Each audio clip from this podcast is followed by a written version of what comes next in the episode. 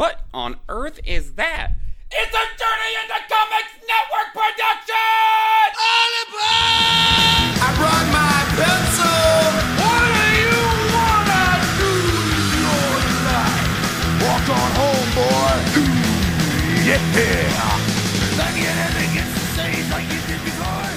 Make it ring, make it bleed, make it really sore. What's up, Tutorinos? And welcome back to Rank 'em All, the collaborative podcast where we take a look at our favorite artists or band, their entire discography, and we rank every one of those songs, which gives us the album rank. Of course, we are here today. We are smack dab right in the middle of the Metallica discography. We got a whole load of songs to talk about here today. I see what you did there. Yes, I, you, I surely did. Very nice. Wow.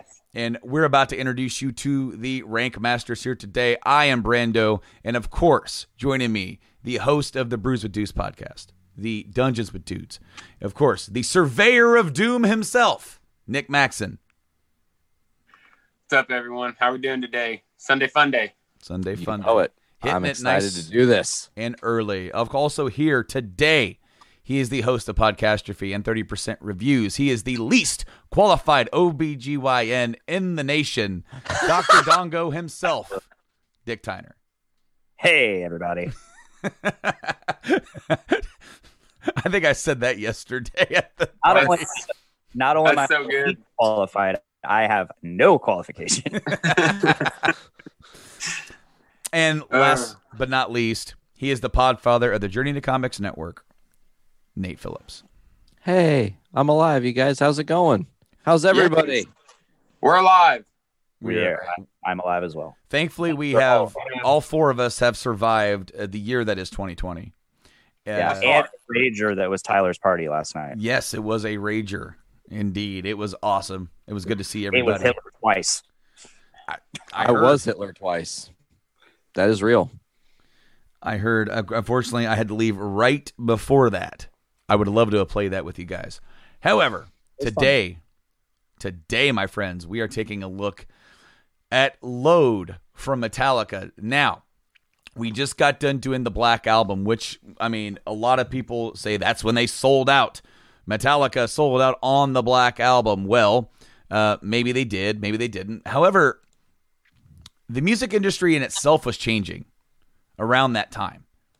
And uh, basically, when you go and look at that early 90s era, there's a couple albums, specifically one band that got huge that changed the music industry, and that was Nirvana.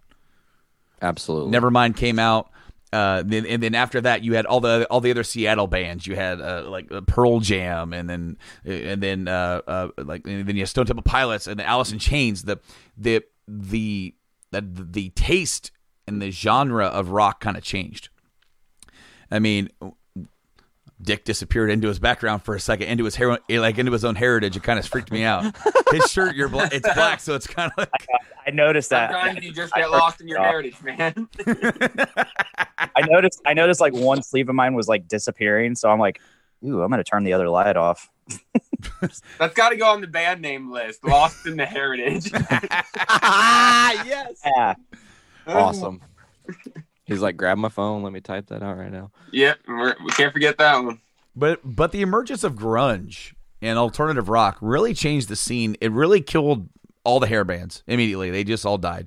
Um, but all the other bands, you know, it, it's kind of funny. You know, Metallica changed their tune a little bit with the Black Album, still being pretty heavy. Then going into this album, this album was released in June fourth, nineteen ninety six.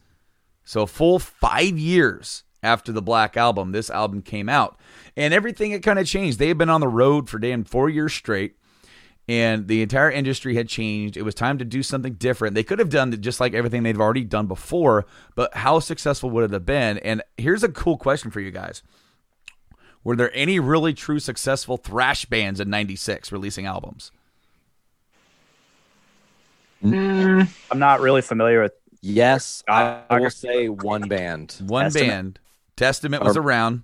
Yes. Machine Head would be the other one I would think of because that was right before they were. They stayed true thrash until about '99, and then they did that album where they went to nu metal, which was really strange, and they went right back to their old ways after that one. well, it, well, it's funny because all four of the, of the big four Metallica, Megadeth, Slayer, Anthrax. Around this time, not necessarily in 96 proper like Load, but you I mean, Metallica was doing something different.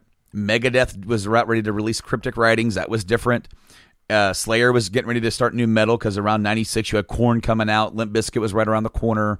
You know, all these other bands that were like in that kind of genre.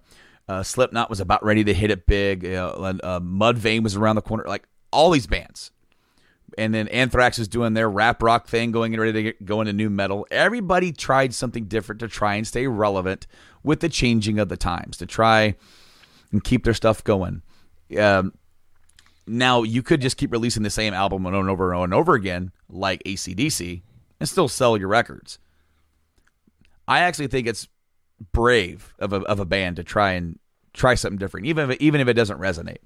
Yeah. But I'm not sure where you guys stand on that because this is definitely different. Yeah. Uh, coming into load, coming as even from Black Album, you can hear some stuff from Black Album esque where they went there here, but by the time they got off the road for four years, they were different people.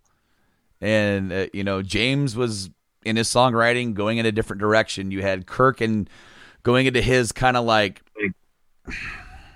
I don't even know, like very not. It's not goth, but it's very like moody.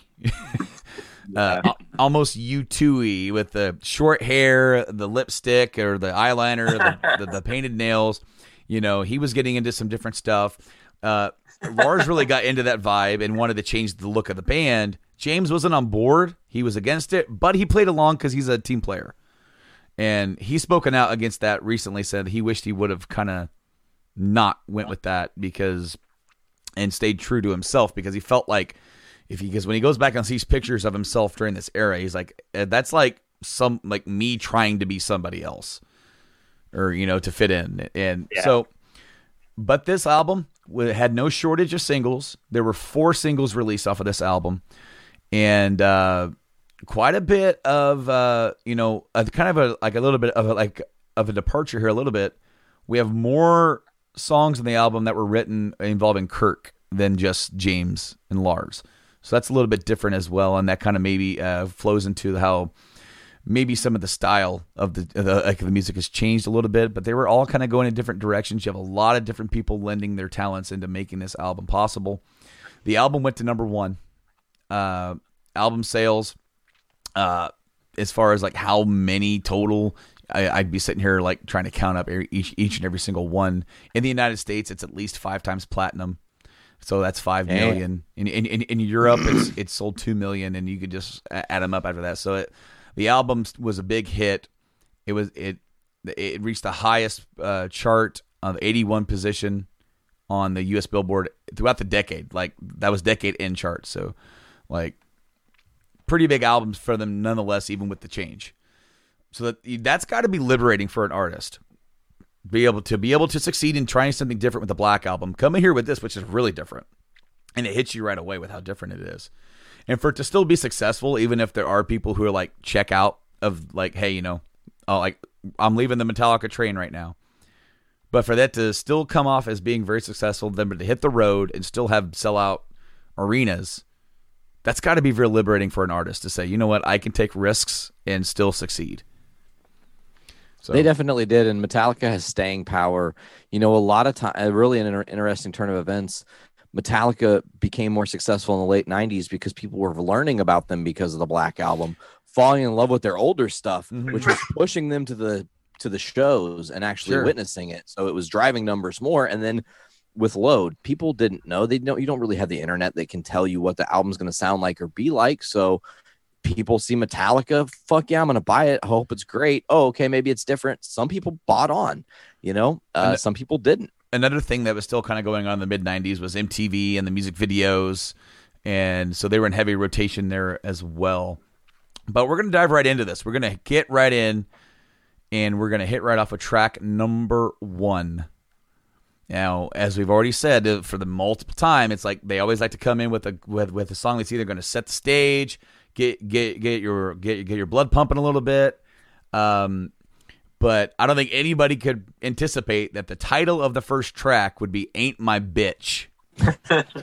uh, with writing credits for James and Lars here. Uh, we'll start with we'll start with Dick. What are your thoughts about "Ain't My Bitch"? The notes say fun, chuggy riffs, a lot more bluesy, a Mhm. departure from the Metallica sound, which is going to be a pretty Yeah. steady note throughout my notes. um, Pack that on all of them. Yeah. Still a big sounding track, full sounding production. Sure. This is uh, just another one of those songs that I discovered was uh, a song I kind of already maybe heard. And I'm guessing it's because half this album may have been on like Monday Night Nitro. Uh, 'cause especially this song, like, yeah. Uh, what's this? It's definitely WCW music. For real. yeah, just like that when it when he like it, it's so fast and heavy, and then it like when he when James goes down, hmm you know, it, it gets a little softer. That's the part that I recognize for whatever reason. Man, "Ain't My Bitch." James, uh, when you get into it, it has a really different sounding. It's more of a. It's still a kind of a heavy song, but it's the like the mobile the overall movement of the riff is like a little bit more twangy which that's that's a few other songs on this album and the next one kind of share that. But the one thing that really stands out to me is the vocals how james is more loose here. He's having more fun. He you know the black album he was dialed in. He's got to get a certain sound in certain way he's got to sound Yeah. like the big epic yeah! And here he's just like you know what? I've got that. Now let's just let loose with it and have fun. And that's what I hear when I hear uh, James sing on this. He's just like, you know, if you watch Cunning Stunts, which was the tour on the tour done after this, like they're having fun, and and and that's really what it's about. Uh, Nick, what do you got to say about "Ain't My Bitch"? Ain't my bitch. Uh, I really liked it. I thought it was a good first track. Um, I I like my, my first tracks to be you know ass kickers, and it's kind of it, it gets you moving. Mhm. Um, Yeah. the intro riff is sick. I like the the '70s guitar solo. Sounds like a classic like rock solo. Yeah, Um, and I I wrote I wonder who the lyrics are about because he sounds like he's fucking pissed off at someone. on it.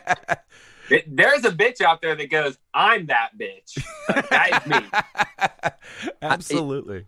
I think that interestingly enough, this is again one of those lyrical dualities where there is some of that in there. And then also, I remember from an interview James did years ago, Ain't My Bitch was them using another way to say, not my complaint. It's not my thing to bitch about. It, I don't have to care about it. It's not my worry, That essentially. ain't my bitch. Yeah, exactly. Ah, so it, like it has that. it has a cool duality to it that I think is really fun.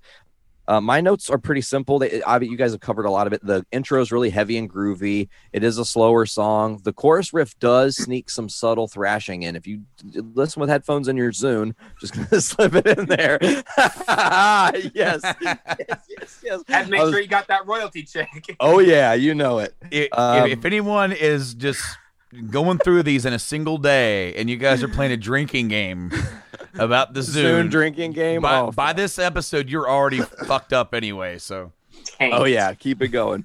Um, I said the slide solo is new vibe for the band, which is Mhm. very true. Nick Yeah. talked about that. Uh, however, the chorus is definitely a memorable and jamming one. Uh, and then I love that the bass is really fun throughout. If you're really listening Yeah. deep into the headphones, the bass is kind of playing whatever the fuck Jason wanted to. Really, he's just kind of making shit up, and it actually works out kind of nicely. So yeah, I like the song to just get into the rankings right out the gate. This is a seven. seven from Nate. Sure. All right, then uh, Dick, hit me with your rank.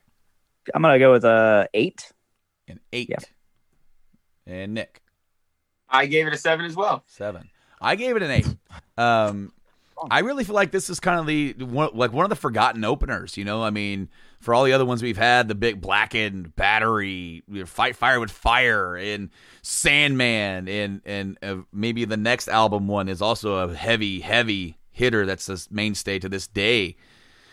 Uh, in, Oh, yeah. in the Metallica catalog. Uh, this is one of those ones that gets it, it, it wasn't a single, it wasn't a hit. They played it live a little bit early on in that in those in those first tours, but it, it's one of those songs that they don't really play anymore today. and uh, it, it's definitely like it sets the tone for the album for sure. Uh, to get it started, like when you first hear it, you you kind of hear like, wait a minute, this ain't this isn't the Metallica that I really remember. I mean, granted, Metallica. like you already looked at the back of the album when you got it and like like like there's this whole line from like Jason Newsted like when he's talking about it. It's like he's like I can just imagine a kid getting the black album with the with the hair and the attitude like this is my Metallica. And they get the next one and on the back of them they're all got short hair and in Cuban pimp suits and it's like just completely different. And like wait what but uh no I gave that song an 8 a really cool song the next song track 2 2 by 4 has Lars James, and Kirk writing on this song. This time we'll start with Nate. Nate, two by four, track two. By four. Those fuckers. so if we kept with the trend, this should have been the name of the album, two by four. Because uh, every second album song, I think they broke that with Black Album. Black Album, yeah. Up and until then, they kept the same. My notes say, uh, be fair, Black Album is a terrible song name. You're right. Absolutely. This song I think is Two by called would be an excellent album name. Two by Four would be, but I mean, like just- you know why they called it Load though, right? Because it was supposed to be it was supposed to be a double album. They were gonna uh, they were they were gonna do thirty songs on a two CD set. It was gonna be a load of song. It's like blowing your load into it, uh, and that was gonna be it. But then well, when they were in the studio, they were like, "Man, we're already in the thick of things. We still have so much more to do. We want to hit get back on the road." And so they decided to split it up, finish the songs that they had that were along further enough, save some for the next one, tour, and then they came back in and they finished up the remainder for Reload. So that's the story. That's why it wasn't called two by four. There you go. So uh, I said in my notes, groovy is the new thrash, as in this is what they're accepting their fate as. They're in the groove era. It definitely Uh, this album is definitely groovy. Heavy, but what the fuck is James singing about in this song? Like, I don't know. Uh, I literally laughed in my notes. I wrote "ha ha ha" because it's so ridiculous. the lyrics of this fucking song. Um, chorus does the chorus does make you headbang a little bit. Like you kind of do get into it, you know. Don't take no more, two by four, whatever, right? Some of the changeups are clever, just not my favorite by a long shot. The Mhm. breakdown is Metallica on acid. Just re listen to that and think about that. Like Metallica on acid and that little breakdown they do there. It is very weird. The guitar tones are not signature them. That's my notes. Nick, Um, I wrote that I thought the lyrics were awesome because it's just so it's it's it's funny. Um, I like the I don't know if it, if it's like the lead into the chorus or the chorus, but the friction fusion retribution I like that that. sounds that was like totally different. Like I, they've never done vocals like that. I thought that was cool.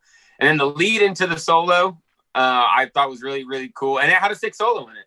And I'm a sucker for solos, so I liked it. I liked it. You are the solo master. Yeah, Solo Master hitting it in. You know, I will say that Kirk really did a lot of cool stuff on here, and, and uh, you can say like maybe he fell in love with the wah wah pedal on this album, or Wow, wow, but he, wow, wow, he did a lot of wow. different things here uh, than just thrashing out another solo. Dick, what do you got for me on two by four? I got continuing departure. Mm-hmm.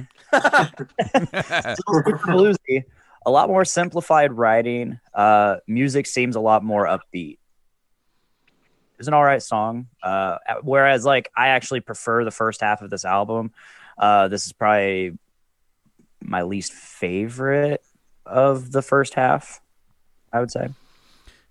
this song has segments for me that I really like. Uh, when uh, upon my re-listen, it, it, I found it after "Ain't My Bitch" was kind of a high note coming right into this. Unlike the Black album and maybe some other albums where like the track two kind of continues that right in. This album, this next song was like a, a little bit of a pullback for me. So I, I, I kind of felt myself like not kind of not into it. So yeah, it's, it's kind of not my favorite either. However, like Nick has said, I, I love that friction fusion part. It's got like very Definitely. catchy, you know. So I'm gonna give my rank right off the top here. I gave this song a six. Nate, What'd you give? us? Five point two five, my friend. you and your points, I'm sorry, it's how I roll. Nick. Six point seven five. Six point seven five, and Dick Six. six. Well, we're kind of all in the same little vibe in that little area, so that's kind of interesting. Um, the next song also, you know, we we haven't hit a single yet. Uh, we're about to, but this next song is not one either. Uh, this this next song is also one of the longer, like the third longest song on the album, "The House That Jack Built" or "The House Jack Built," with Lars, James, and Kirk again having writing credits here. The house that Jack built. Um, Nick, we'll start with you. What do you?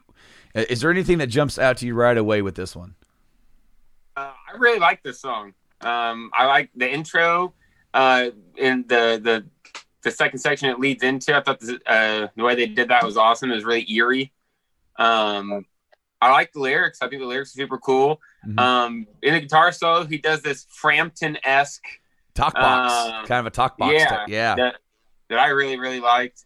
Um, yeah, I I liked it. It was one of I, I really like this first um this first whole half of the album. I thought they I think they came across strong as hell. Um, And at, as I said, they, they he really experimented with a lot of different things for the for the solos, and it was really the perfect time to do so if you're going to be changing up the overall feel of the band. just kind of throw it all in there, try to figure out what, what works. yeah, go in there, just do a bunch of different stuff. Dick, what do you think about House of Jack built? Uh, I don't have a lot of notes for this one, uh, but I'd have a couple things to say in my head if I remember. Um, House Jack built. It's slowed down. It's heavier. Lots of wah. Talk box. Yep. So yeah, well, after you said the the Frampton talk box, I was like, oh sweet.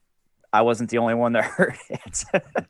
but I no, uh, I, yeah, I, I dug it too, and that's kind of I I think I heard it kind of towards the end, maybe during the solo or something. Mhm. Um, but no, I, I love that uh, the chorus. I believe is the the higher you are, the farther you fall. That part, I like that that just windiness of it. It's it's just it's like it's spiraling. It's a It's cool spiral. groove that he gets with the lyrics. Yeah. With that vocal. Yeah. And what I really like too is that when it comes into the last one, he goes into like a he brings up the octave a little bit instead Mm-hmm. of like and so it's like he does it on some songs. Uh, there's another song that he does it um where it, you know like he sings it it- it's the same thing you've already heard it but he sings it a little bit higher uh, just to emphasize it that we're from like, from like a songwriting and like production standpoint, it's it, you have to. It, Mhm. It's a crescendo. Like Yeah. you got to make that final chorus really stand out.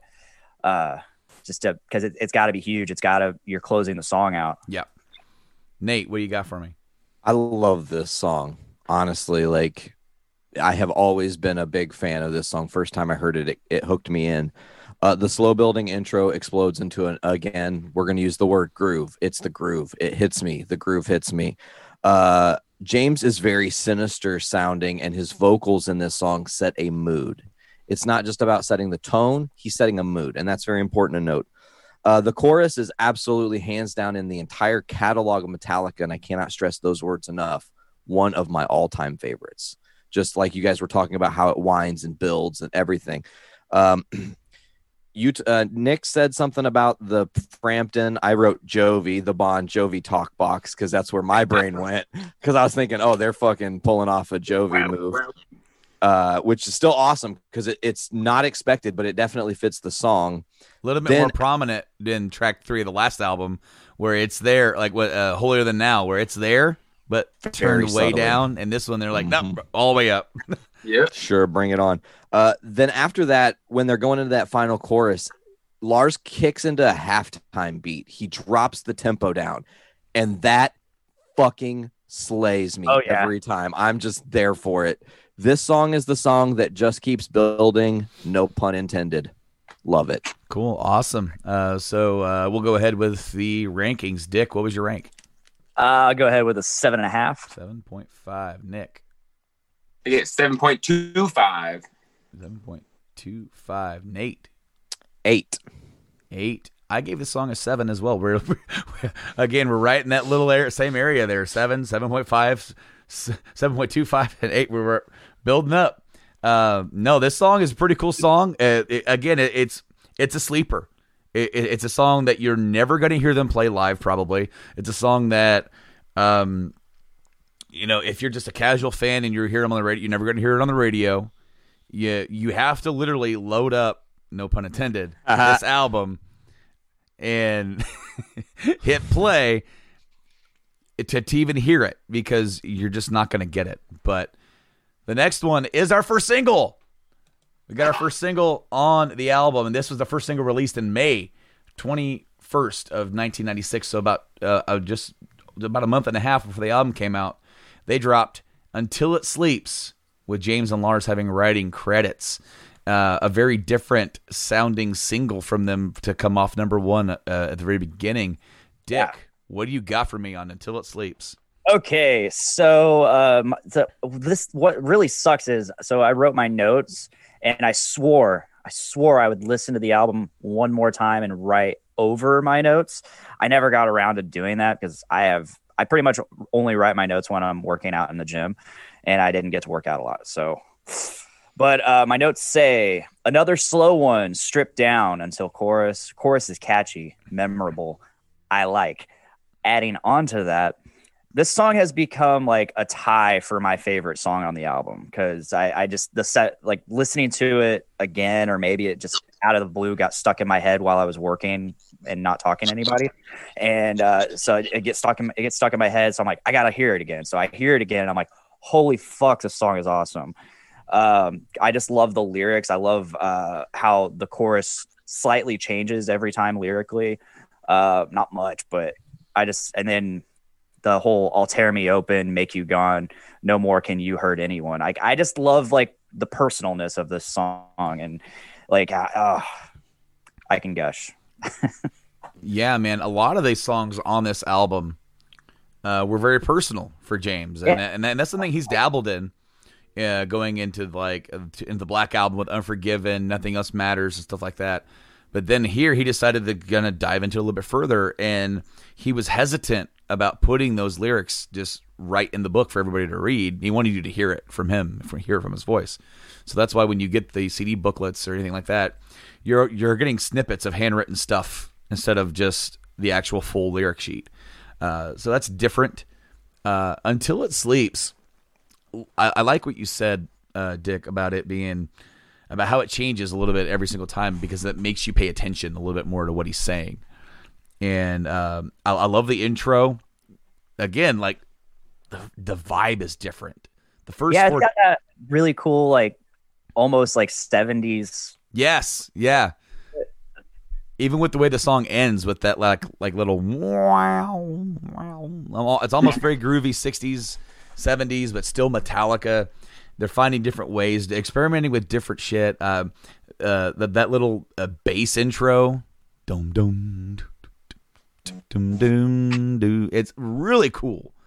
I love it when they start songs off with the bass because it really harkens back a little bit to the love of Cliff, even though this is Jason, and they, you know they would they do it a little bit again like later on with Rob as well. It's it's really cool stuff. But Nick, what do you got for me on Until It Sleeps? Uh, I love this song. Um, I, I have its uh, the opening riff is amazing. Uh, the guitars during the verse, I really like what they're going for. The vocals are just awesome every step of the way. Um, and uh, I love the little guitar diddly in the middle of the song. Um, that's my, that's what I can describe it. I thought it was it was a little diddly, not a solo necessarily. Um, Mhm. but I, I love this song. It's awesome. It's one that I'd not I don't think I'd heard before. Really, um, it's definitely I, I think it's it's probably my favorite track on the album. It's awesome. Uh, I, I this this song definitely has vibe. You know, it definitely vibes. Nate, what do you got for me on vibe? Do you vibe this? fucking jam.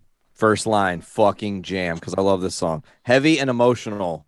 Uh, a gem of this era. Uh, Dick, you literally the only lyric I have from this: "Tear me open, make you gone." You quoted that, so it's perfect.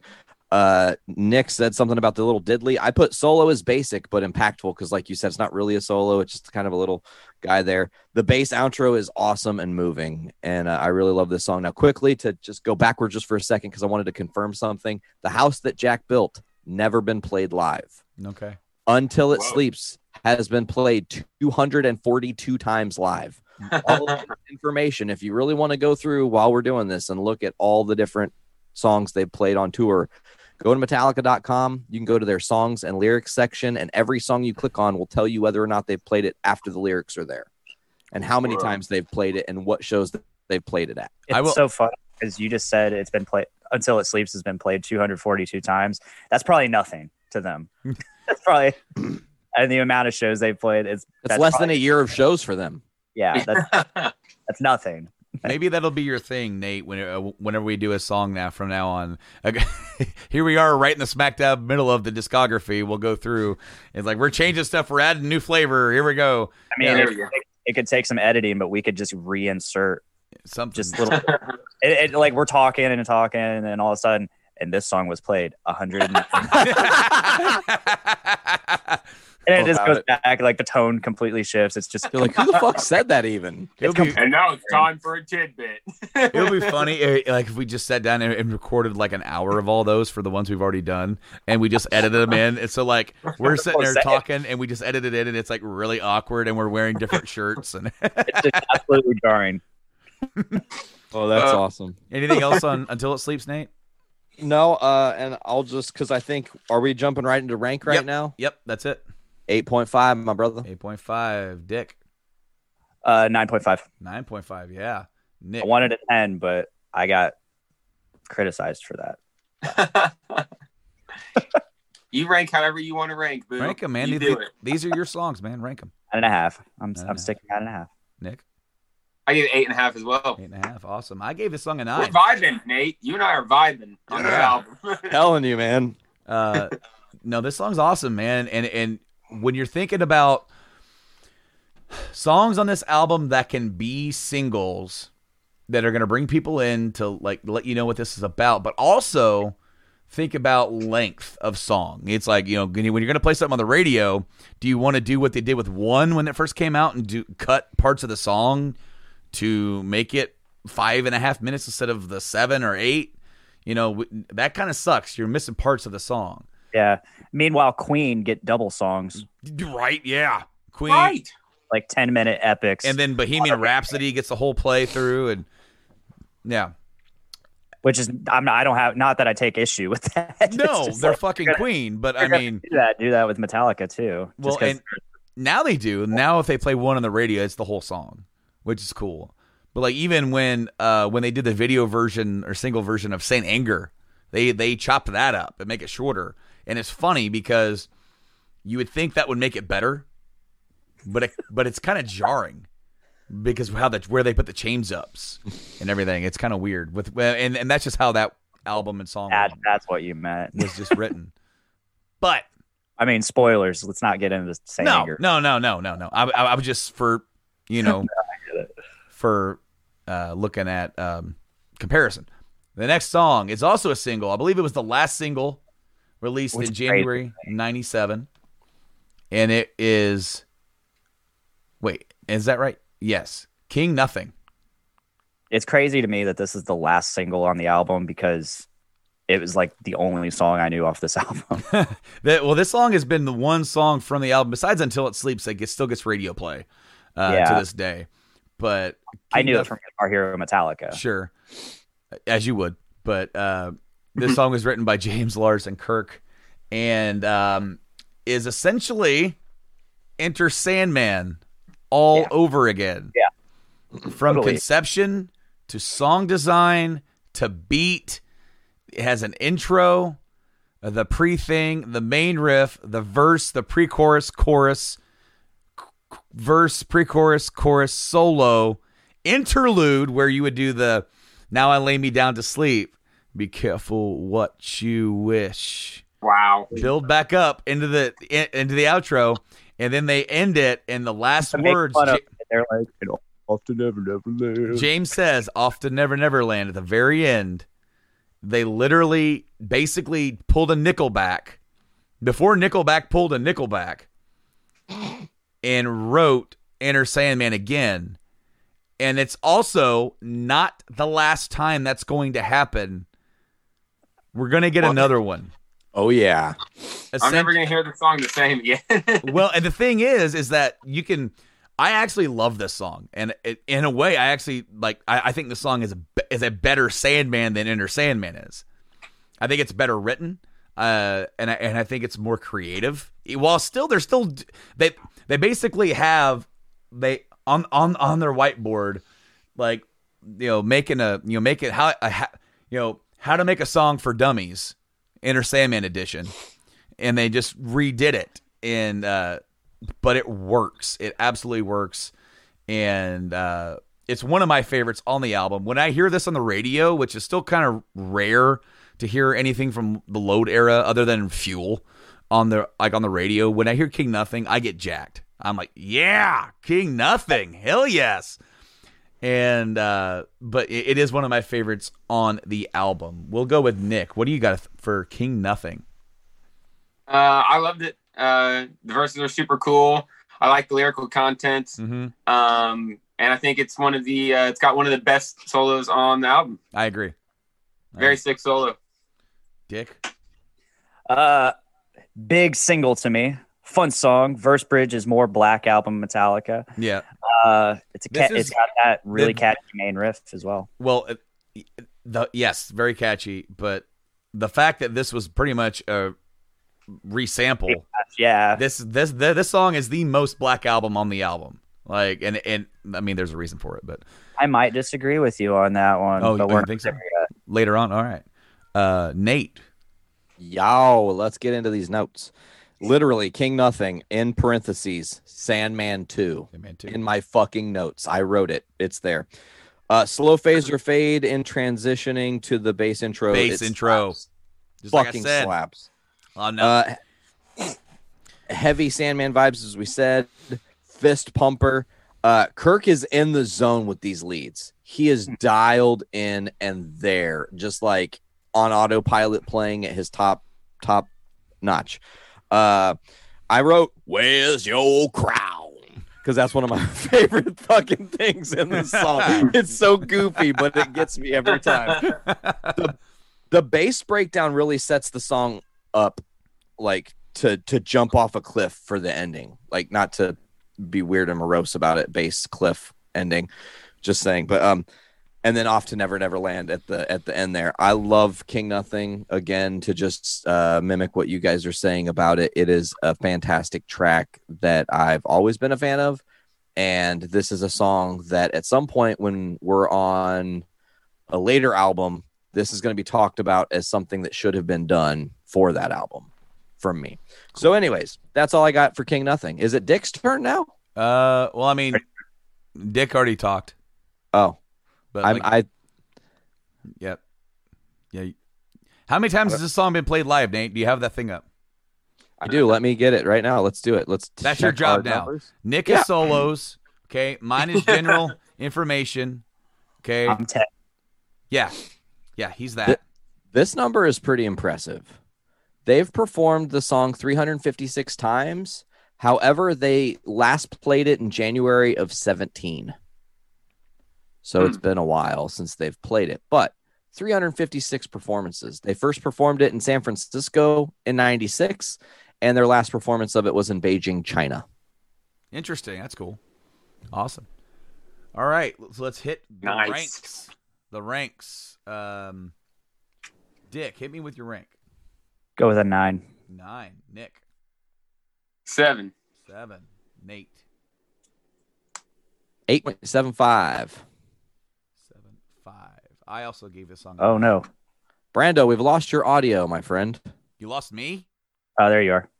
Yeah, Okay. that was really weird. You went mute for a second. I mean, am I still okay? Yeah, I mean, I'm still here. You're here. I'm I'm recording on my end. I better be here. Damn it. Um, Good, good. So like, yeah. Anyway, no. I also gave this song a nine. Uh, the, the the song kicks. I love the bass intro. I love the solo. Uh, you know, it's funny because a lot of people think about Kirk's lead guitar playing as like his heyday being in like the early albums, but I really feel like he's coming into a different version of himself here. Um, that maybe that that maybe he would kind of get lost in for a little bit before he would kind of reemerge as really being some have some some true awesome leads. The next song, not a single, I don't think. Uh, yes, it was. My bad. Second single, September uh, of '96. Hero of the Day. All of their singles are in a pack, by the way. Yes, they are, and you can actually uh, put them all together to make a uh, an image or something like that. Interesting. Uh, really cool idea to do that. But um, Hero of the Day is completely different. Another uh, James Lars and Kirk uh, written song coming out of the video for this song is really weird. the only thing that I remember, the only thing I remember is like uh, them being on like a Jeopardy style of of set and Newsted hosting Jeopardy. and, and like the other three members are playing Jeopardy. It's so Sounds it- very 90s. Awesome. and, well, and they did like it, it was like somebody watching TV, and they did like a bunch of TV little spoofs or whatever. But Like, I'm I'm thinking Mallrats right now. Like, it- yeah, yeah the the song is definitely different. It has a uh, it, it a different feel. I mean, coming off. I mean, again, uh, that's that word's been thrown out a lot. If you're if you're doing a, if you're doing a drinking game for the word different and load, um, just on this episode, you're already like on the floor. But but I really I like this song. I think it's kind of cool. It's it's got a different feel than everything else uh, so far, even from like the kind of groovy stuff as before. Um, Nate, we'll start with you th- uh, this time. What do you got for Hero of the Day? Beautiful ballad intro. Mm-hmm. The bass in this song is all over the place. Like it does a lot of different things while still keeping the groove and the foundation of the song. Uh, I will say, go back and listen. Who the fuck is the third guitarist in the second verse of the song? Because there's definitely three guitars playing, and I know only James and Kirk play guitar. So how they pull that off live or whatever, a lot of questions and technicality there. Uh, I will say that this there's a double time section in there the now your dreams and waking screams where it really kicks up there um is the heaviest so far and fastest on load it's where they they it's like strange that that's where they chose to like really go thrashy but that's where they did it It was, Uh, it was very weird. Very positioned very strangely but i i, I like it. Um really cool but buried lead at the outro. If you listen there's a lead that's happening and you can't hear it hardly at all unless you're listening with your zune and your headphones. And i'm gonna get you every time with that. It's a pop. Uh but that's all i have for notes. Yes. I love hero of the day. It's a great song. Nick, what you got? Uh, I like the lyrics, or you know, heartfelt. Um, I specifically wrote that the interlude to the solo is very strange, and I put it. The solo itself was lackluster. Um, but overall, I did like the song. I- It was a total change of pace. Um, but I liked it. Dick. So, um, listening, going through all these albums, I'm kind of new. To, this is like the first new album for me. Okay. Uh, so as I've been going along, listening to Kill 'Em All, I'm basically listening in, in the order that if people were there from the beginning and stuck with them. Yeah. Yeah. And so like, there's, there's obviously a giant drop off with this album, you know, like you're, you're not expecting it. And if you're wanting the heavy, like Master of Puppets, Kill 'Em All, Ride the Lightning, Metallica, you're not getting it. And so like, uh, coming off of Black album into this, I was, it, it, it was a giant drop off for me. But the more I listened to it, the more I really got into it. And like, this is one of those songs that I wasn't vibing the first couple times I listened to it, just because it's, again, it's not my father's Metallica. Um, but it's a soft song. It's still upbeat. And then it just kicks in out of nowhere. And uh, it's got this really cool mixture of vocals and guitar production wise. And I, I really dug that when I wrote my notes for it. Oh, I really love the vocals near the end of the song. Uh, really cool uh, way that they do that. Um, I I dig the song, but I also a little bit of a little preamble for something that we're going to talk about later. It could be better. It definitely could be a little bit better. I, I feel like it, it reaches a certain point, and then it doesn't really get past that point. But I'll I'll kick off the ranks this time. I gave it an eight. Um, I think it's a pretty solid song, uh, up there, but could be a little bit better. Uh, we'll go with Dick. What was your ranking for this one? I'm gonna go seven and a half. Seven. Uh, I, I like like Nate said, the double time part is really what does it for me in this song. All right, we'll go with Nick next. I gave it six point five. Six point five. Nate. Nick and I are very different on this song because I gave the song a nine. This is one of my favorites on the album. Wow. I mean, we did get uh effectively a version of six, seven, eight, nine. So, um, we're we're vibing it, but in a different way here. Um, no, no, this song's pretty cool, but the next song is is to, to to come from like King Nothing, which was kind of a cruncher, not a super thrashy song. Of course, there's not much of that here anyway. Hero of the Day kind of brought us down, still kept the tempo up. Uh, this next song brings the tempo down. One second though. 71 live performances, my friends. Oh, for for for Hero of the Day. For Hero of the Day. Just Cool. want to throw it out Cool. there. Awesome. Thank you for that tidbit. I kind of forgot about it already. It's okay. I'll Yeah, try not to on it. forget about it. He- I we, was we started it shit. midway through. We're going to abandon it two seconds later. um, before we move on, uh, since we did, since we started it for house that Jack built or house Jack built, I keep saying house that Jack built. Sure. Um, but do you want do you want to go back for Ain't My Bitch and Two by Four and do those as well? Sure, just so we can have the completion Yeah, just so of this uh, album. uh, that will They're happen. they're right at the top here, so pretty easy to look at. Uh, Ain't My Bitch has been played a grand total of 174 times. Surprising that thought. that gets played more than Hero of the Day, actually. Two by Four has been played. Anybody got a guess? twenty. Twelve. Dick? 42. Nick was standout closest, 10 total performances of 2x4. And the last one was in January of 2000. Wow. So they've only, they only played it in a small five year chunk Yeah, a couple times, I think it's for the best. eh, probably. probably. At this point, I, I tell you what though, if I went to see Metallica live, and be, because you're always because every time Metallica, they, they like you go see them now, you know you, you're gonna get a cool mix of songs, but there's no way they're getting out of the arena without playing one Master of Puppets, mm-hmm. Sandman. They have to like because there's gonna be the people who went there that said, "Man, they didn't play Master of Puppets, they didn't play Sandman." I mean, I could go without seeing them play Sandman. That'd be fine. I know they're going to do it, but that's fine. But if, but, but but if I'm sitting there having a good time and all of a sudden I hear the the dun dun dun dun dun dun dun dun dun dun, dun I'm like, what? I it would make me pop to hear two by four get played live Down and down and down out. You're like, oh shit, they are. because it would just be so different and unexpected. I would actually be into it. Um, the next song, track seven, bringing the tempo down, and another man. This is a triad, a trifecta of uh, writing credit here. James, Lars, and Kirk. This song is not a single.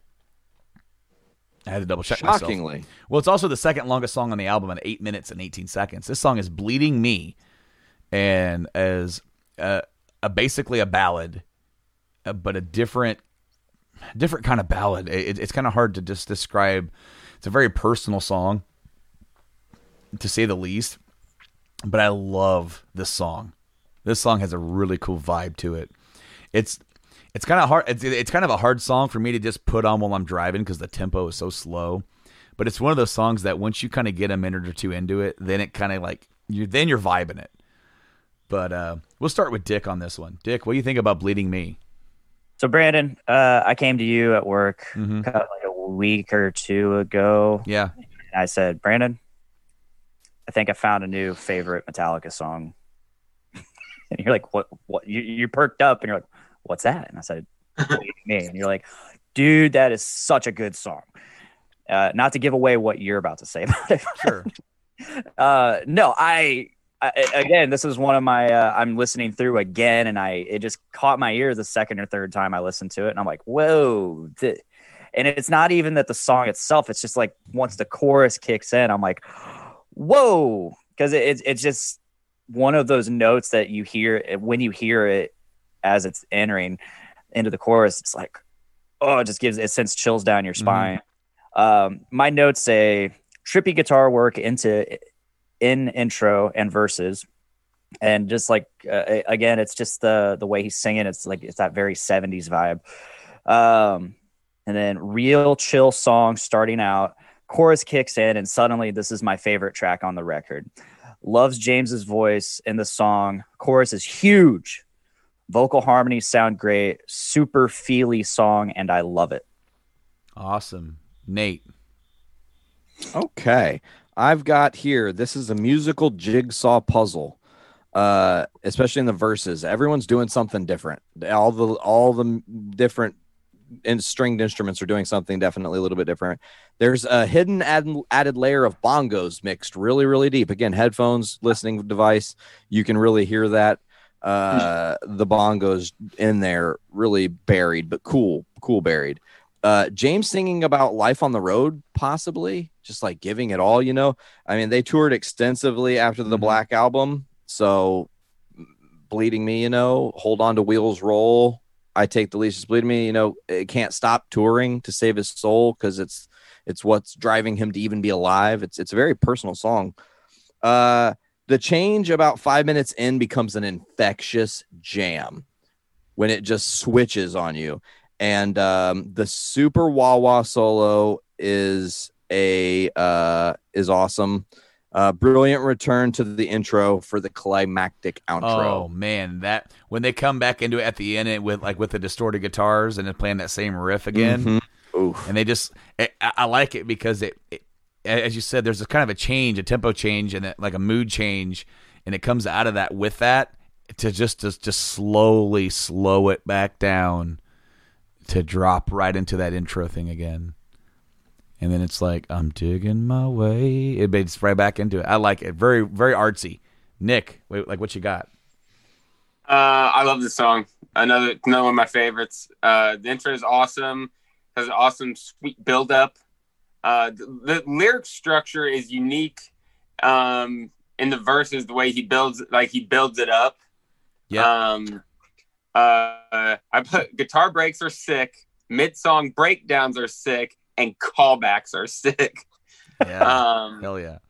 pretty all right solo leads into a really slick multi-part solo. Mm-hmm. Um, because when you think it's gonna be done, it's like, no, dog, I got another solo coming, man. That's, I was just warming up. Uh, I, I really liked it. Banger. Banger. Banger material. Certified banger. It has been played quickly 161 times. Last being played November of 2018. Oh man, that's gonna be see. That's recent too. Uh, I'll have to go and try and find that somewhere. See, see I, I watched that uh, one of the nights that I was just binging live Metallica performances. I, Mhm. I watched that song because, again, it, it was recently stuck in my head. So I was like, I wonder what this sounds like live. So I checked that out, and then I checked out the S and M performance. Spoilers. Mm. I can't wait to talk about S and M. Uh, It's rank time? It is rank time. We'll start with Nick. I gave it an eight. Eight.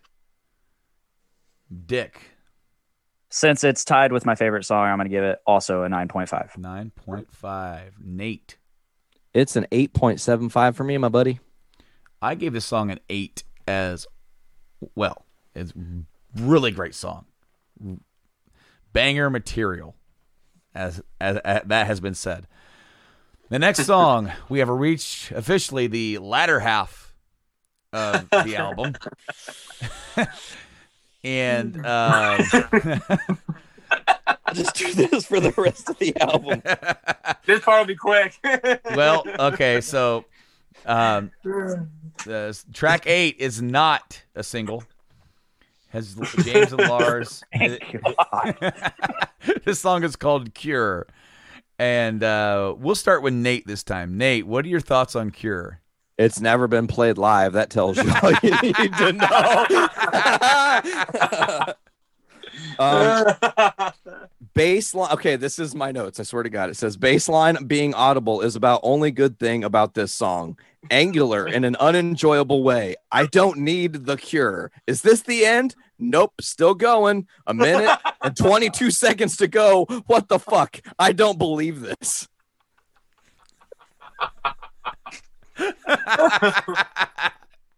All right, are we ready for ranking? Nah, not yet, not yet. I just want to say I actually do like the the riff, the bow now now.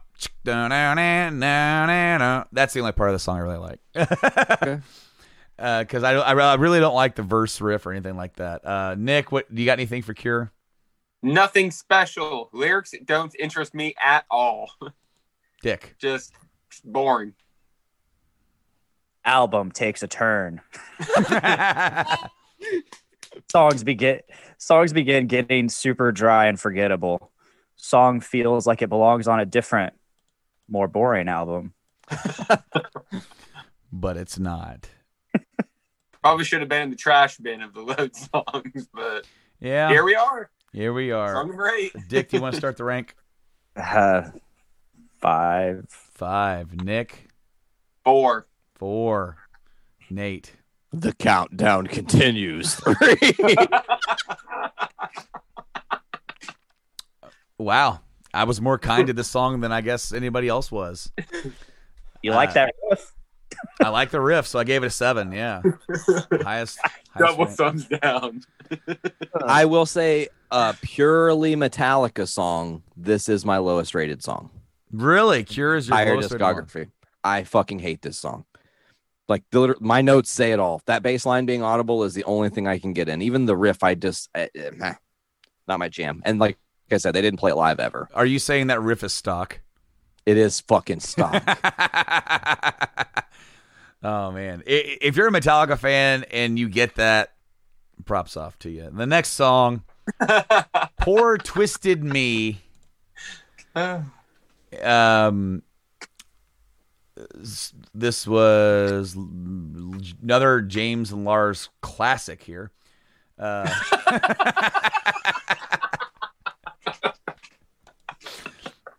oh man. Classic. Oh, poor twisted me. Honestly, this song is to me personally more forgettable than the, than the last one. okay. But maybe that's a good thing because but I don't know. Uh, we'll start with uh, start with Nick this time around. You got anything for poor twisted me? Another completely forgettable track. Doesn't didn't stand out to me at all. Um, it's the even uglier brother of Cure. It's just like, guys, what? Why? You could have put these at the end or something. Like, why did you decide to throw the trash in the middle of the album? Um, but yeah, just yeah, I I'll just spoiler alert. I am kind to the next couple of songs. I didn't just lose total interest, but those two are particularly just like awful. Dick. Poor me for having to listen to it. Yes. Poor Yes. us. Yes. Um, my notes say, meh. Still bluesy, not my Metallica. Hashtag not my Metallica. Okay. So for the notes I've got, my notes say ZZ Metallica question mark album filler. Eros Metallica identity crisis setting in on this song. That's all I wrote. It sucks so bad. It barely beats Cure. I gave it a 3.5. How many times? Okay. How many times was it played live? Four total times. Four times All in 97 and 98. October 18th and 19th of 97, December of 97, and May of 98 are the only four times they've been played. Dick, what's your rate?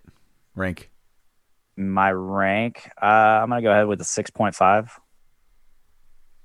Thank you for not making me feel like I'm being too too kind again. I mean, I didn't really, and I didn't love the song, but like, I'm not, I didn't hate it. It was just there. It, it's forgettable. I almost made you rank. I, I almost typed in sixty six point five for you. That would have changed it up a bunch. It would have been Greatest Metallica song of all time. po- unpopular opinion here, folks. um, Nick, what do you got? I gave it a four too. Four. All right, I gave it a six. Dude, Yeah, and it's it, it's very forgettable. I, I feel like it's got a little bit better, even though I rated it lower than Cure. Uh, man, I don't know. It I ju- mean, imagine if you would have put me down for 66.5 and Metallica just, for whatever reason, happened to come across this whole series. You're like, holy shit, poor old Twisted Me is is, the, is their highest rated song. What is wrong with these people? I know it's like We got to play this more. they might not even remember the songs. But also, Metallic, if you're listening, call us.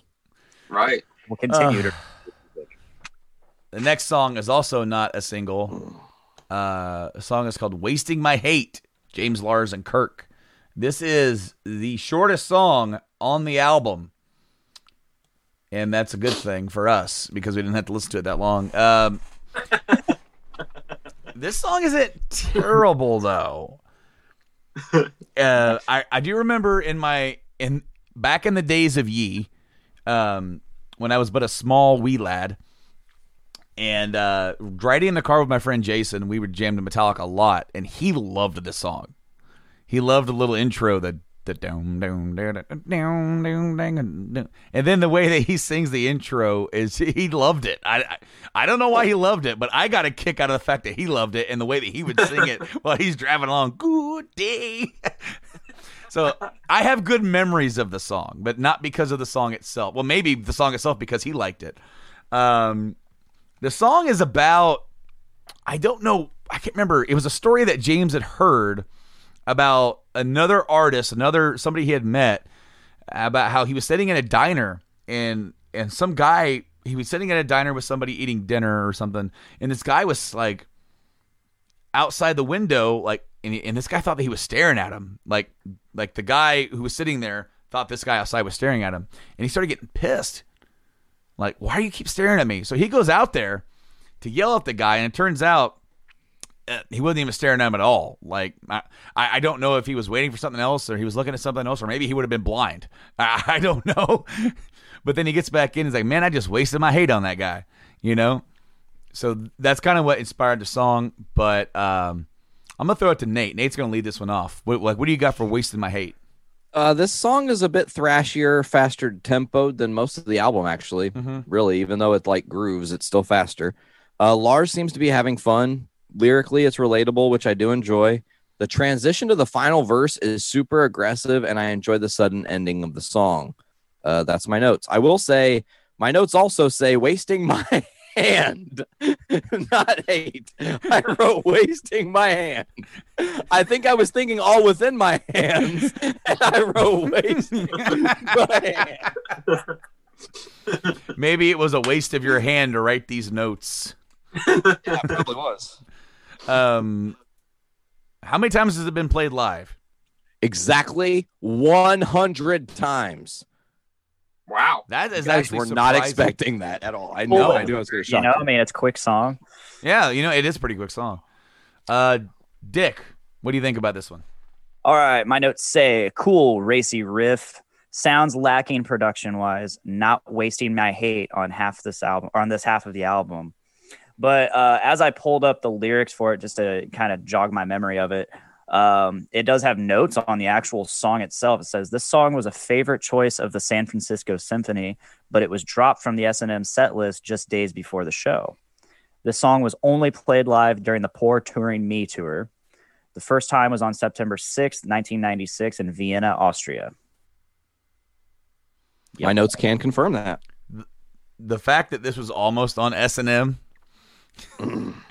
entertains me greatly. You know, I it- could actually kind of hear it in my head, like how the strings would be going. That'd be cool. Nick, what do you got? Um. Perfect. It's uh, yeah, I put somewhat catchy. Um, and I love the line. Uh, waste my like better to give than receive. I thought that was so funny. Like I'd rather hate than be hated, motherfucker. yeah, it's an all right song. All right, uh, Nate, we'll start back with you. What's your rank for this one? 7.25. Dick. Uh, let's give it a 6.9. All right. Nice. And uh, you're like, I am not giving this thing a seven. I'm not going to do it. Nick, I gave it a five. five. I gave this song a seven. Probably just sheer out of near. I, I got to sheer nostalgia. It's, it's not a terrible song. It's pretty quick. I, I it's you know, yeah, every, everything that's already been said. about wasting my head, uh, waste, wasting my hate. The next one though, we are on a single. This is the third single released in November of '96. The, and they did a video for it, which is very interesting. This is James and Lars at it once again. This is Mama Said. And this is a probably the I mean there's a couple of ballady type songs on here, but this is a fucking ballad. Yeah. And this is a, probably if I just had to like throw it out there for him, probably the most personal of songs for James. The, man, this song has to cut deep. And um, I've actually watched him play it live by himself with just an acoustic guitar. So it's like uh, that's kind of cool. But uh, this is one of my favorite songs in the entire album. It's different. It's got a um, more of a twangy guitar or a country type feel, outlaw. You know, this is kind of where like you know, you know, James has made appearances like on like some outlaw live stuff on CMT or whatever, and I I kind of get that he kind of started that around this era, and this song when he was writing it, it was just a completely different feel and what, it, what and what he was vibing, and uh, it's it's definitely one of my favorites. But we'll start with Nick on this one. What do you think about Mama Said? I dug it. Um, I've had written right there. It's got that country feel. Mm-hmm. Um, I like the lyrics. I don't know if it's a song that, uh, like if I go back to listen to Load, I don't know if it's a song I would seek out. Um, but yeah, I liked it. It's another different, another different one. Yeah, for sure. Uh, like I- just this whole album with just the, them trying on different pairs of shoes to see what fits and what works for them. And um, Dick, we'll go to you next. Well, adding to what you just said, like how they were just trying on different shoes and seeing what fits, like there's a lot of stuff on this album that uh, you will see throughout the rest of their discography Mhm. uh, that they do. I mean, especially with like James's uh, lyric writing. Mhm. Musically, they definitely uh, take a turn back to the. They, they take they take a more modern approach to their thrash metal of the '80s and Black album uh, later on. But anyways, so um, I said not a bad ballad, not their best.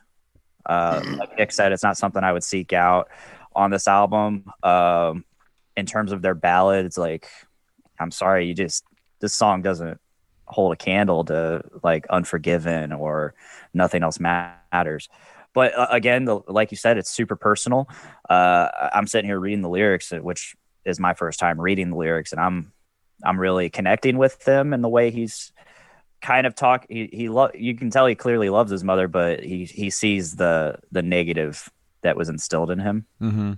of it. Um, what else? It's like it's an okay song to me. James's voice is great. Well, you know, it's like he kind of ran away from that, or like his mom died pretty young, and he kind of like rebelled against that nature. And then as he got older, you know, and would kind of got I don't know outgrew that immaturity or whatever, It was kind of like kind of understanding life more. And then he, you know he's looking back, you know, and kind of wishing he could have, you know, his mom there to talk to her or just whatever, but he can't because because the only thing left there is just a headstone. So it's pretty pretty pretty deep shit. Um, I saw a man, this probably released like a, a year or two ago. They were doing something, and they some they were asking some of the members of Metallica some questions like, you know, who would you love to uh, jam with, or who would you know who would you love to have dinner with? And it, it's funny to hear like you know Lars like, oh, you know, I'd love to have you know John Bonham or so you know some of these like dead music legends or something like that. And James's answer was his mom and dad and Cliff. And he's like, because they're not here anymore. You know, it's like I want to. Ha- I would love to be able to sit down, eat, and talk with them. You know, James always has like the most interesting answers when in interviews. I Mhm. think, because I mean, uh, what you told me about how he does the meet and greets, how he prefers to. He doesn't want to talk about himself. He's he wants to meet the fan. He's like, I want to know about you. And I, I've I've always found James super interesting like that. He's also kind of guy that if you see him out and about with like his kids or family, you know, he doesn't really like. He doesn't like the hey, will you come up and take a picture with me and sign Yeah. this for, sign this thing. He it, I never took him as that type. well, he doesn't really like that. But if you go up to him and just say, "Hey, dude, I, I really appreciate you and shake you know shake his hand. It's like I'm a, a longtime fan. He'll actually he he he will accept that. He's like he. He he's into the more personal, like come up and say something to me. Don't just ask for a picture or or an autograph. It's like Yep. I assume that maybe after he talks to you and vibes with you, maybe he'll say, "Hey, do you want a picture or something?" You know, maybe it just depending on how he's feeling or how much is taken out of time of his day. But Yeah. no, he's a he's a different kind of cat. He's a different kind of rock star. Uh, Nate, Mama said, Yes, brother, it's my turn. Okay. Uh, full acoustic intro with haunting vocals. Absolutely love it. Uh, it's a very sad song. Like it, it Mhm. can get you right in the oh, right in the throat. Uh, you guys all said it, but I put pretty much a country hit. It Yep. would have been like top on CMT easy. Uh, I also said should have been on a James solo album, that would Oh, which been is cool, yeah. something Oh yeah. You needed to happen. I, I, think still wait for that album. uh, it probably won't. They're too dedicated, and after kicking Jason out for seeking something similar to that, they can't, you know, become what they said they didn't want to be a part of.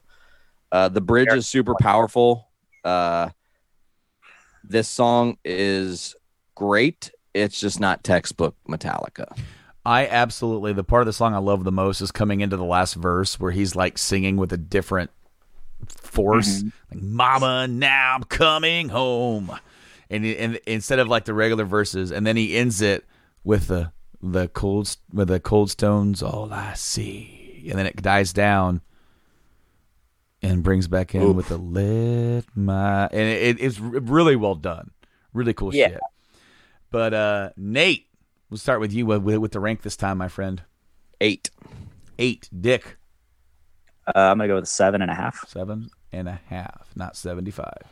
Nick, I gave it five point five. five point five. I gave this song a nine. It's one of my favorites on the entire album. I love this song. Up next, not a hit, not a single. Thorn Within. Does anybody remember this song? Uh, my I notes. mean, I have notes. Mm, Okay. My notes say forgettable track. Um, you know, Agreed. not letting you guys see my notes. it's not. No. Mama said was played twice. Oh, thank you, Nate. And one of those times was just him by himself. I'm pretty sure. In fact, they both might have been just that, him playing it by himself. I don't even think they've done it on the uh, acoustic shows that they do yet, which would be awesome. But Thorn Within, I got nothing. This song does nothing for me. It's a song they tried, they made it, so I'm not gonna like be hateful of it. The thing is, is that if it's a song that I actually don't like, that's when I'm gonna give it like a low rating. But if I can listen to it and it's like it was there, I mean, does anybody have anything to say? I mean, we have notes. Uh, Nick Nick has nothing. I got nothing. How about you guys? Let's start with Nate first. Uh, Thorn Within. I put Struggle Within too. It's track 12, the word within there. Similar. Is it accidentally a callback? Did they even mean to fucking do that? Uh, main m- main riff is catchy. I do kind of dig this song. Uh, it's moody and it gives me some sad but true vibes, but that's really all my notes have. Dick. Uh, well, if you would have saw my notes, you would have saw the title "Thorn Within" with a uh, dash to separate from the title from the notes, and then nothing. I apparently didn't write any notes for this. uh, and I'm sitting here looking at the lyrics, and I'm like having a hard time remembering this song at all. Is I'm I'm trying to think of how the, the music forgive went. me, Father, for I have sinned. Is this- Wow, wow. Musically, it fits in with the album. Yeah, it had like a lot of wah, right? Yeah, but like they've they've already done songs that have incorporated this style and things Yeah. that they've done, and those songs are better. So This is is this that song that had like that really slow like drawing wah, like wow, wow. I don't know. I might, I'm, might. Thorn No. Within. Yeah, Oh, that's it. All I gotta say about that. Seven, Um, seven, many- seven, seven point five is my rank. Well, how, how many times has it been played live? Nothing. No. Nothing. No. Okay, seven point five is Nate. Nick, what was yours? I gave it five. Five. Dick. I'm gonna go with five because I don't remember it. Five. I gave it a five as well. gave it a five as well. The next song, Ronnie. Ronnie, track 13. I don't think I said Thor- Thorn Within did have James, Lars, and Kirk. This is James and Lars with Ronnie. Uh, again, not a single. We're all done. We're all done with the singles now. Uh, Ronnie is a interesting song. It it tells a story of this character, and I and I, I always like songs that do that instead of just like writing how he's feeling or whatnot. That like when you hear of like a just throwing it back like like like a like an old Johnny Cash, a boy named Sue song that just tells the story or or or the devil went down to Georgia even just it tells a story about that happening. Uh, Ronnie's the same way. Um it's catchy. The the guitar riff is really weird but I like it and I love the chorus. The chorus is catchy as hell to me. And uh that's that's about all I got to say about it. Uh, how about Dick? We'll start with you on this one. What do you guys say about Um, Ronnie? uh, again, the, the the notes stopped at Thorn Within Oh. title. Uh, I just didn't get a chance to continue writing notes, but uh, I remember telling you at work that this was probably one of my least favorites. Uh, upon listening further, it, it grew on me because it, it does have that super catchy, twangy blues riff. Mm-hmm.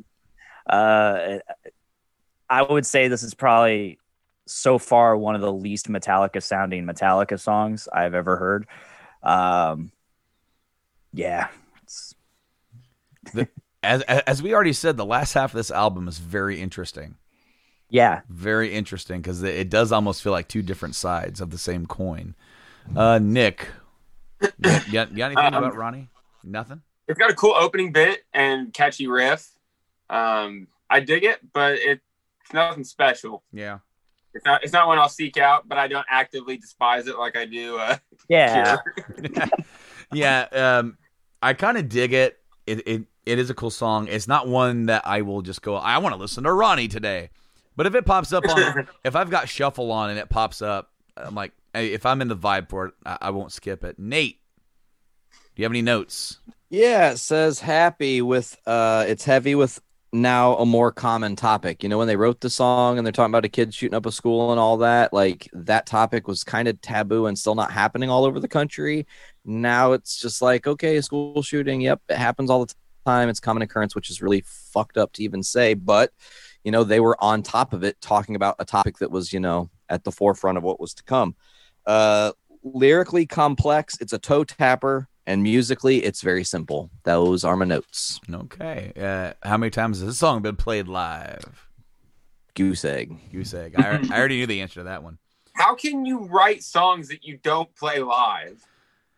great question i love That's that wild. Well, Yeah. even once. Well, and and, and, and I, honestly, I think the thing is, is that once you've been a band at the high level of this, and you're on your sixth album, um, you're you're gonna play the singles here, maybe a couple other ones, and other ones that really don't make the cut. Um, but then you've always got to call back to your Master of Puppets, to your Yeah. uh, Like Fade at this point, Blacks in a two hour set, which I'm sure they were doing two hour sets by this point, like you can't fit everything in. and the Black Album was just five done years. it the one time. Well, one time, right? Yeah. The Oh. one time.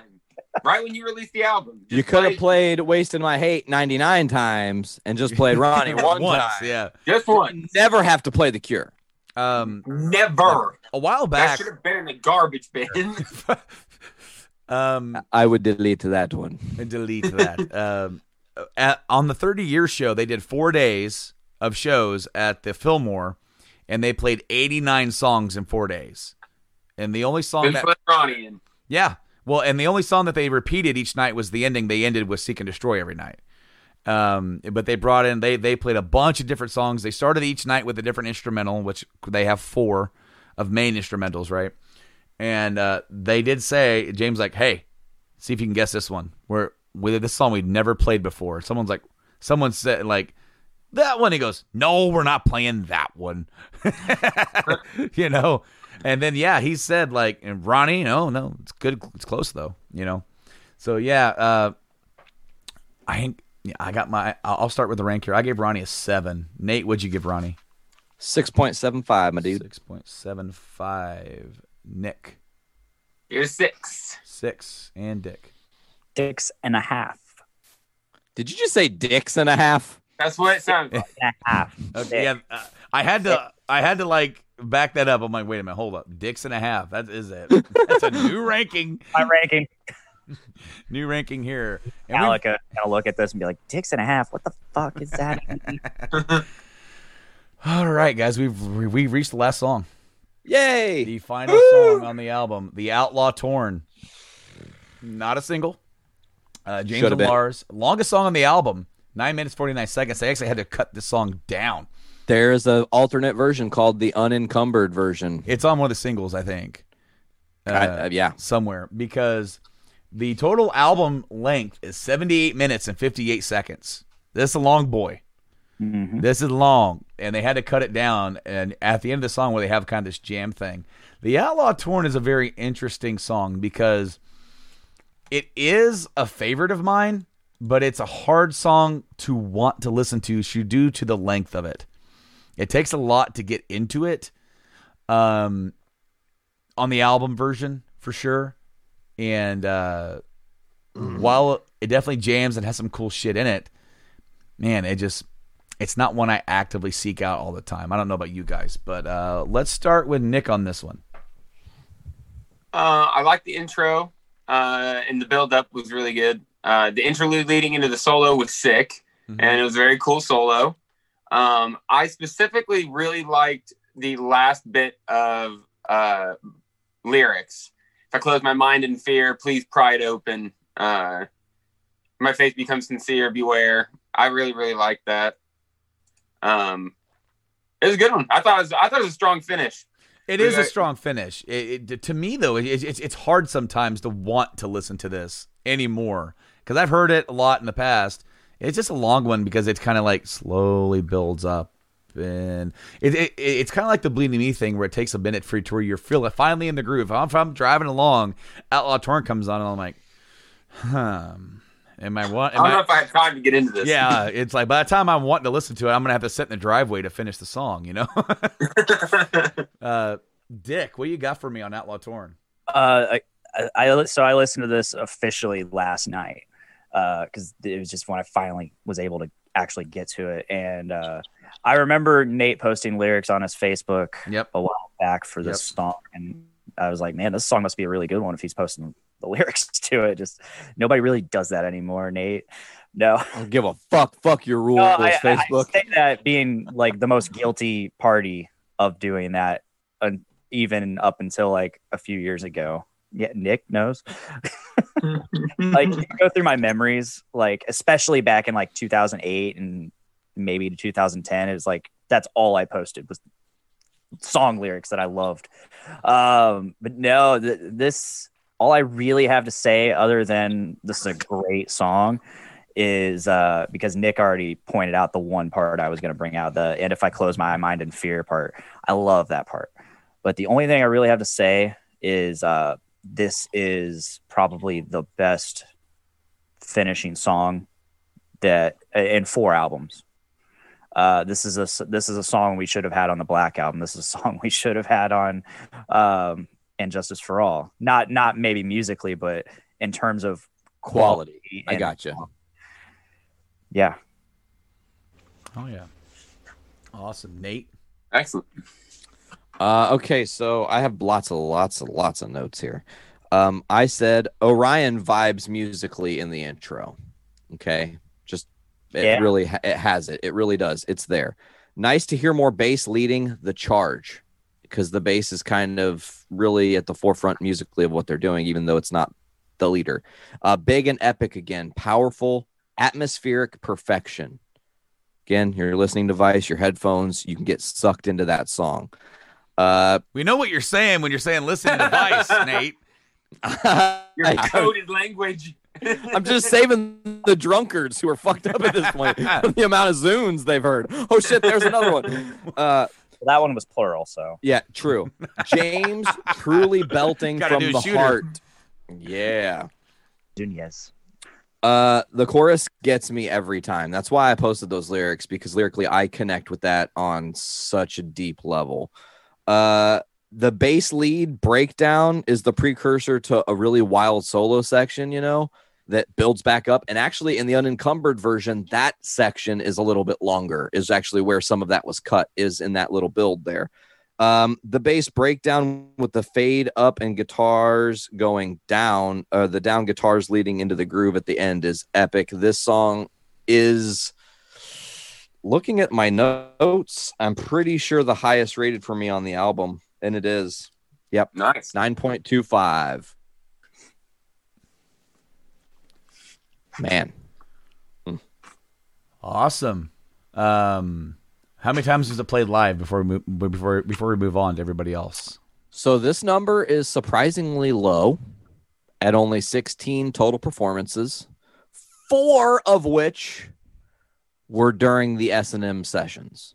So yeah, taking those away, it's only really been played 12 times. and they played it live last year before S and M. They played it. Uh, they they brought it out live last year. Uh, August 25th. Yep, like Yep, a week before they did S&M. Mhm. kind of like In Germany, no less. Yeah, they yeah they dusted it off a little bit and like, all right, let's get back in the groove of this one. Try and figure this one out. This is, this is a long one, guys. all right, so uh, I gave the song a nine as well. It's really, as I it- it's been said, a great closer. Really cool vibe with this one. Uh, Dick, what was your rank? Nine. Nine, and Nick I gave it a seven. seven. Riding it a little bit lower there, but still a damn good song to end the album with. And that is it, guys. We have. I can already tell you guys this is going to be the lowest album we have ranked, I'm guessing. Has to be. It may be. It, it, uh, so far, it is. Yes, so far it is. So, So fucking what? oh later, later. Oh shit. yeah, yeah, garage. Yeah. Uh, anyway, my average rank was seven point five. Nate's was seven point one seven. Dick's was seven point three eight, and Nick was six point two five. Wow. and uh, that Wow. gives us a master rank of 7.07 that ranks it just below kill 'em all which i believe is at like a 7.25 yes Uh, no 7.57 so 7.5 there So substantially lower, but still. yeah uh, Especially when you're splitting hairs at points of percentages when Sure. we get here towards the end. Yeah. Yeah, exactly. But as we said, the first half of this album kicks and then it drops off, and that's kind of where some of the rankings for this kind of drug it down a little bit. Was just from from track eight, it took all the way until like you know, well, hey, this one has a few more, and then this one has a few more, this one has less, and then you know we finished pretty strong here. But overall, I feel like Load is a pretty strong album. Got some really cool tracks here. They tried a lot of different stuff. Yeah, some of it worked, some of it doesn't. But I commend them for trying something different because it's so difficult to be afraid to alienate fans. Like it would be like it, it, it's it's like a much different thing if you're like a smaller band in an area and you come out with a whole new look and feel, and then e- e- everybody who came to the bar or the small venue to see you is like, "What the fuck is this?" You know, I can imagine that Nate. That's what it like. That that that that's what it was like when we saw that one uh, uh, band up in Chicago Power Fest. That was local Chicago for all those years. Oh, had- Rise and Ruin, bro. No, no, not They that arose- one. Oh, Not that one. No, no, no. It was a different. Um, there's something Ion or something like that. You remember that? yeah, I do. And they got a new lead do. singer. They were debuting the new, new lead singer. You know, they, they've been gone for a couple years, and the new, new lead singer came out, and people were like, "What?" and then it was just over. They, they they they lost the crowd for about two bands after that. It was pretty bad. Oh yeah, they did. But overall, uh, Nick, what do you think about Load? I was pleasantly surprised. Um, I didn't have a whole lot of expectations because I've only I've only really listened to sprinklings of the second half of Metallica's discography as a whole. Yeah. Um, Load wasn't one that I'd really listened to a whole lot. Um, and it, I was very pleasantly surprised. I remember working my way through it and saying like, "There's a couple songs on here that I'm definitely coming back to, um, that are definitely going to start to be put into regular rotation." Um, it was great. It was a fun experience. I'm I'm glad. Uh, it, it gave me hope for the rest of the discography to get in and, and listen to albums I haven't listened to very hard, and uh, and find gems from Yeah. Um, a band that I love so much. Well, it, it- you know, and that's a really good part of doing a project like this to give you a chance to do that because you you can get a preconception about what an album uh, like it has. It's like, oh, that that album's not very good. They they changed this, or you know, even going into something like Saint Anger later, like, oh man, that I heard that album just sucks. Everybody shits on it, but there might be one or two songs on there like that one though, that one. And when you add all those up, you know, they've Yeah. got such a big discography. Yeah, you get you get two or three songs on an album, and next thing Yeah. you know, you like you like a whole fuck ton of songs that you never even heard before. Exactly, Dick. What do you think about Load? Uh, just like Nick said, it was a surprise for me. Uh, coming in, I was disappointed. Uh, besides the song, the couple songs that I knew, which is pretty much King Nothing and maybe another song. Um, and then it was just uh, Mama said, Mama said was the other song. And uh, but the more I listened to it, the more it grew on me, and the more I really just fell in love with. I mean, especially with Until It Sleeps and Bleeding Me, and then Outlaw Torn. Um, just fell in love with those three songs. Uh, yeah, great album. Nate? Better than I thought, originally thought. Awesome, Nate. I really connected with this album because in my journey of Metallica, I was soaking up everything from S and M backwards, uh, all at the same time. So a lot of these songs really are in the fabric of why I love Metallica so much because they're a very versatile band. Like I said a couple episodes ago or last episode or whatever, how they're like baseball. Sometimes you hit home runs. Sometimes you have to bunt the ball. Sometimes you need to strike out to win the fucking game. And Cure struck out, but overall, the album is still very special and fun to me. I will say, i- i- to kind of like look at the bigger picture, if I was Metallica, I would have taken everything that was great on Reload, all the songs that were great on Load, and had one album instead of having a lot of filler between those two albums that don't hit as hard. You if we would have had like if if you took fuel memory remains unforgiven 2 and added it with the first half of that album up and then through bleeding me with the exception of adding outlaw torn you would have a home run bestseller because after i mean there's very little on reload not to spoil that but that really hits as well so i think that they you know had a great idea wanting to do a double album oh kiss did it and other people have done it but sometimes the execution is key execution wasn't quite here um but yeah Um, so in, in my Metallica journey, I went from Black Album, started there, and then I went and on Christmas I got S and M and Kill 'Em All. Very different. You Oh, know, yeah. when I first heard Kill 'Em All, I'm like, "What is this? This sounds terrible." you know. And then I got my my fourth one was Master of Puppets. I went straight to there. Got Master because I love Master of Puppets on on like on S and M. And then the next album I got was Load. So I'm like bouncing all over the place. all over the place yeah, So it this album got a lot of heavy rotation during that early era because I could I it wasn't like Spotify or now where you could just go on and get it all.